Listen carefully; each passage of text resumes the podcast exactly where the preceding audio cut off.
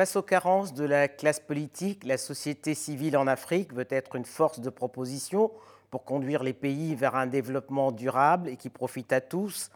Un engouement guidé par la volonté de prouver qu'une autre voie est possible, avec comme seul critère la méritocratie. Jonathan Niem, bonjour. Bonjour Madame Epotel. Sur la base de quel constat avez-vous été conduit à lancer The Equalience, une plateforme regroupant les membres de la société civile, et dans quel objectif ? Alors l'initiative The Equalience est née d'abord d'un, d'un constat euh, qui est celui qu'aujourd'hui au Cameroun, euh, la moitié de la population euh, camerounaise a, a, moins de, a moins de dix-sept ans. Et si on, on met ça en perspective avec un autre chiffre qui est euh, le taux de sous-emploi, Euh, qui a un taux qui frise les, les quatre-vingts pour cent, euh, notamment dans notre pays, euh, on s'interroge sur l'avenir euh, qu'on veut donner euh, à, cette, à cette jeunesse euh, dans notre pays et l'avenir qui leur est réservé. Et à partir de là, euh, le groupe de jeunes que nous sommes euh, avons voulu donner une voix euh, et porter la voix euh, de cette jeunesse-là, premièrement euh, en lui permettant à travers ce think do tank de redynamiser euh, le débat public au Cameroun, mais aussi et surtout de préparer une génération de leaders capables de porter la transformation économique, politique et sociale de notre pays. N'y a-t-il pas malgré tout un effet de, de mode qui amène à penser que face à l'échec de la classe politique, la société civile euh, présumée plus vertueuse est une alternative plus crédible ?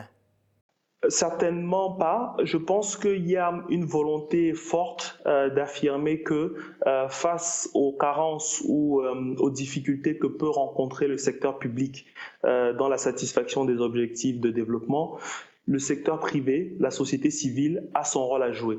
Euh, nous pensons euh, aujourd'hui que euh, le développement, un développement inclusif, un développement durable ne peut avoir le, ne peut voir le jour dans notre pays si les personnes concernées, et comme je le disais tout à l'heure, particulièrement la jeunesse, n'est pas partie prenante à ce processus de développement, donc à la définition politique publique qui sont relatives, mais aussi et surtout à leur, à leur évaluation. Donc l'objectif, c'est de prendre pleinement part en tant que société civile, en tant que citoyen au développement et à la transformation de, de notre pays. Mais quelles sont les entraves, selon vous, à ce développement inclusif ? Alors les entraves à ce développement inclusif, et, et nous avons d'ailleurs euh, l'année dernière mené une étude auprès de mille deux cent soixante-quinze Camerounaises et Camerounais sur leur perception sur la cohésion sociale, la transformation économique et la gouvernance publique au Cameroun. Et à travers cette étude, nous avons notamment pu relever que cinquante pour cent des Camerounaises et Camerounais estiment par exemple que la cohésion sociale a régressé au cours des cinq ou six dernières années. Donc la cohésion sociale par exemple est un des freins à ce, à ce développement inclusif. La, la transformation économique euh, également en est un qu'il faut accentuer, accentuer à travers notamment un meilleur accès à l'emploi, accentuer à travers une promotion euh, également euh, du Made in Cameroun, donc de, de l'industrie locale. Et puis enfin surtout, euh, un sujet euh, dont on parle souvent mais qu'il faut continuer à aborder, euh, c'est la question de, de la bonne gouvernance. Et euh, dans le cadre par exemple de l'étude qu'on a menée, on a pu relever euh, notamment que soixante-huit virgule trois pour cent des personnes qui ont été enquêtées considèrent la bonne gouvernance comme le premier indicateur de bien-être dans la société, dans la ville ou dans le village dans lequel ils vivent. Donc c'est pour dire qu'aujourd'hui, sans cohésion sociale, sans transformation économique et sans bonne gouvernance, nous ne pouvons pas atteindre cet objectif de transformation inclusive que nous recherchons. Mais avez-vous le sentiment qu'on peut innover dans ces trois domaines que sont la cohésion sociale, la transformation économique et la bonne gouvernance hors des circuits étatiques ? Alors, notre think do tank a pour objectif de promouvoir par le leadership éthique une culture d'innovation sociale. Donc, c'est parce que nous sommes partis du constat justement que la jeunesse ou euh, les décideurs privés ne sont pas toujours euh, des forces de proposition. Et pourtant, euh, sur le terrain, elles innovent. Elles innovent dans la création d'entreprises, dans la mise sur pied euh, d'initiatives de toutes sortes. Donc, nous pensons effectivement qu'il est possible et il faudra même euh, innover parce que euh, aujourd'hui, quand on regarde euh, l'importance du numérique dans le monde et particulièrement en Afrique, il y a la nécessité de prendre en compte ce numérique. Avec la crise covid dix-neuf qui a frappé les pays dans le monde et notamment euh, nos pays, on a été forcé d'innover, on a été forcé de repenser nos systèmes éducatifs, repenser notre chaîne de production économique et même repenser notre rapport, euh, entre, le rapport entre les gouvernants et les gouvernés. Donc cette innovation, elle est nécessaire, elle est vitale et elle est possible, elle est possible par le secteur, par le secteur privé, parce que c'est le secteur privé qui crée de la valeur dans un pays. Le, le credo de la plateforme, c'est euh, se réinventer ensemble. Euh, certains parlent d'une réinitialisation, surtout au lendemain de la crise sanitaire que vous venez de relever, mais avec quelles valeurs et quelles priorités ? Alors, notre, notre Think Do Tank euh, promeut euh, principalement d'abord les valeurs de courage, les valeurs de solidarité, les valeurs d'intégrité, euh, les valeurs d'humilité, les valeurs de dignité. Au, au-delà de tout ça, c'est une philosophie, une philosophie africaine que nous connaissons tous et qui avait été promue euh, notamment par le président Mandela, qui est la philosophie d'Ubuntu.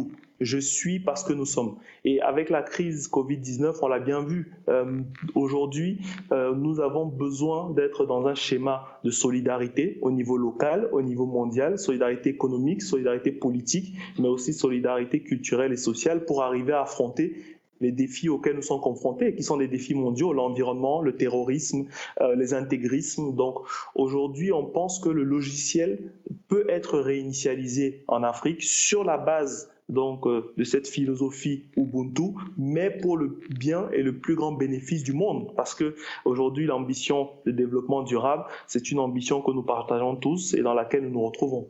Mais quand on a pour ambition de former les, les leaders de demain, peut-on se défendre de faire de la politique, euh, voire même d'être une force de, de proposition pour les politiques et, et à la limite d'être récupéré par les politiques ?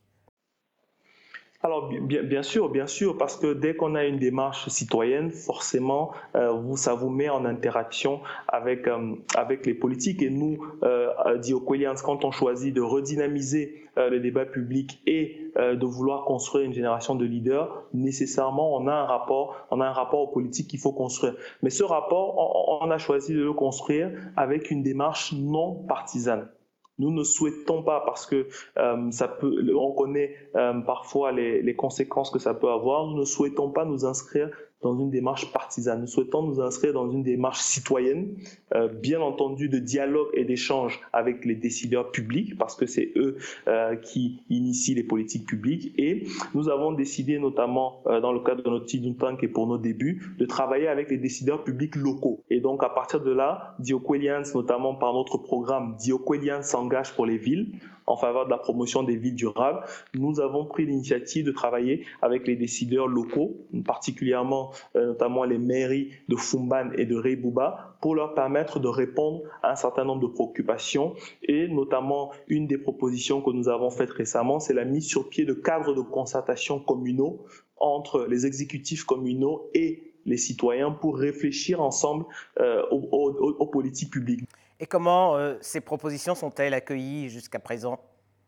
Alors, les propositions sont accueillies très favorablement par les, par les décideurs locaux euh, qui sont vraiment très intéressés euh, de pouvoir interagir euh, avec, euh, avec des structures comme la nôtre. Au niveau national, euh, nous avons aussi euh, un accueil intéressant, euh, même si, euh, il faut le dire aujourd'hui, euh, la vitalité euh, du dialogue euh, entre le secteur euh, public et euh, les organisations de la société civile demande encore euh, à pouvoir être accentuée et, et, et revitalisée. Un mot sur les deux programmes destinés justement aux, aux jeunes leaders et puis aux, aux meilleurs élèves des lycées. Alors effectivement, comme je vous disais, d'un côté, on a une démarche de redynamisation du débat public à travers la production d'articles, de rapports, la mise sur pied de groupes de travail. Mais de l'autre côté, nous pensons que pour pouvoir atteindre ces objectifs de transformation, il faut aussi les hommes pour porter ces idées. Et donc, c'est pour ça que nous avons mis en place à ce jour deux programmes.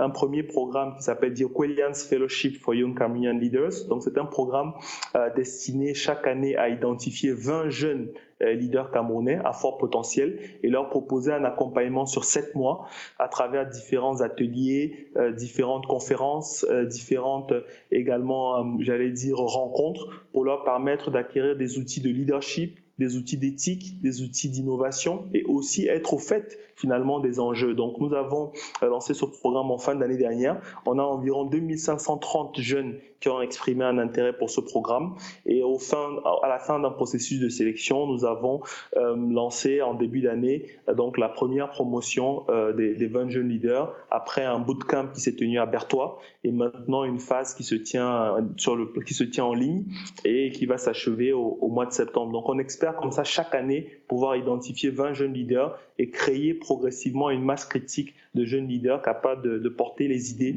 euh, qui ont été produites et mises euh, dans le cadre de notre think tank. À côté de ce programme, vous l'évoquiez, on a également un deuxième programme, The Equalians Teens Program for Excellence, donc lui qui vise les jeunes lycéens et les jeunes collégiens.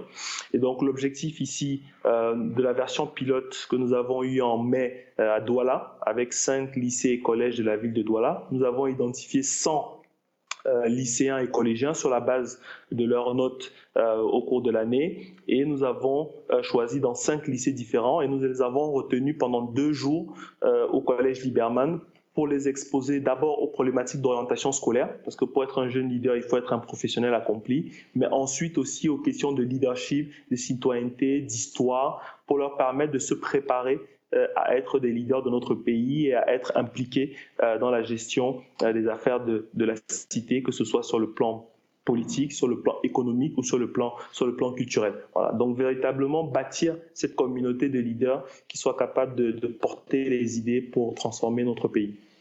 Est-ce que la dynamique en, enclenchée par votre plateforme est transposable à d'autres pays africains qui connaissent les mêmes situations ?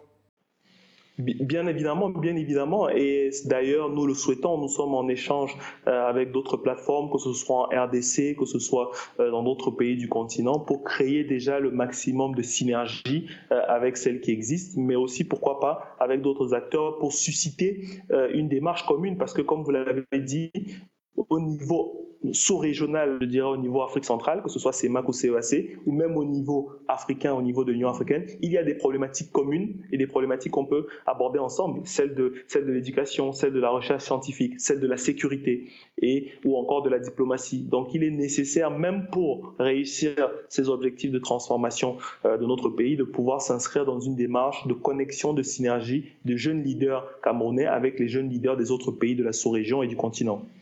Un dernier mot pour conclure, Jonathan Niem, une autre Afrique est-elle possible ? Une autre Afrique est possible et surtout, je dirais, une autre Afrique est attendue aujourd'hui du monde. Plus que jamais, le monde a besoin de l'Afrique, le monde a besoin que l'Afrique puisse lui apporter sa démarche participative, sa démarche collaborative, sa démarche circulaire et sa démarche durable. Donc il est temps que l'Afrique se réinvente pour réinventer le monde. Merci Jonathan Niem. Merci beaucoup Madame Epotel. Merci.